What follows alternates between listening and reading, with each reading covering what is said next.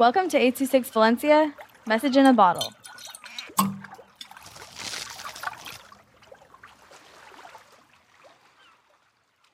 Delilah and the Abandoned Building by Ashley Granillo with 826 Valencia. Once upon a time, there was a little girl named Delilah. She wanted to go to a haunted house and abandoned building on Halloween to see what would happen, so she did. She brought a friend with her to film her. Her friend's name was Ava. She was the same age as Delilah and hated clowns, like her too.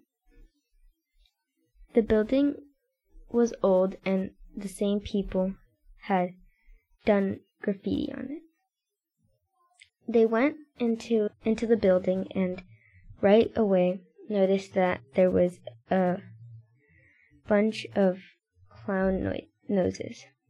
The noses were different sizes and the color was a bloody red. They tried to take pictures, but when they looked at them, they saw something red in the corner. They went to check it out and they screamed when they saw it. It was a kid who was trying to do the same thing as them. The kid that was there screamed, Ah!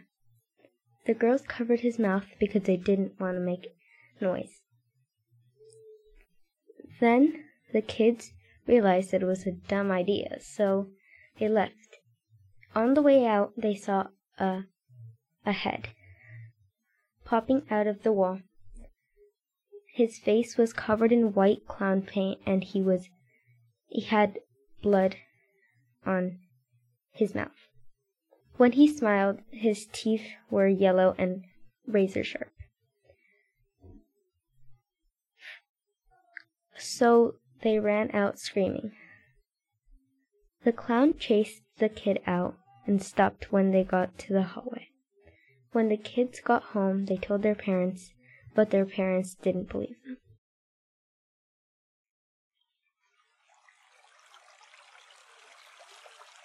Eight oh Six Valencia is a non-profit organization dedicated to supporting under-researched students with their writing skills and to helping teachers inspire their students to write.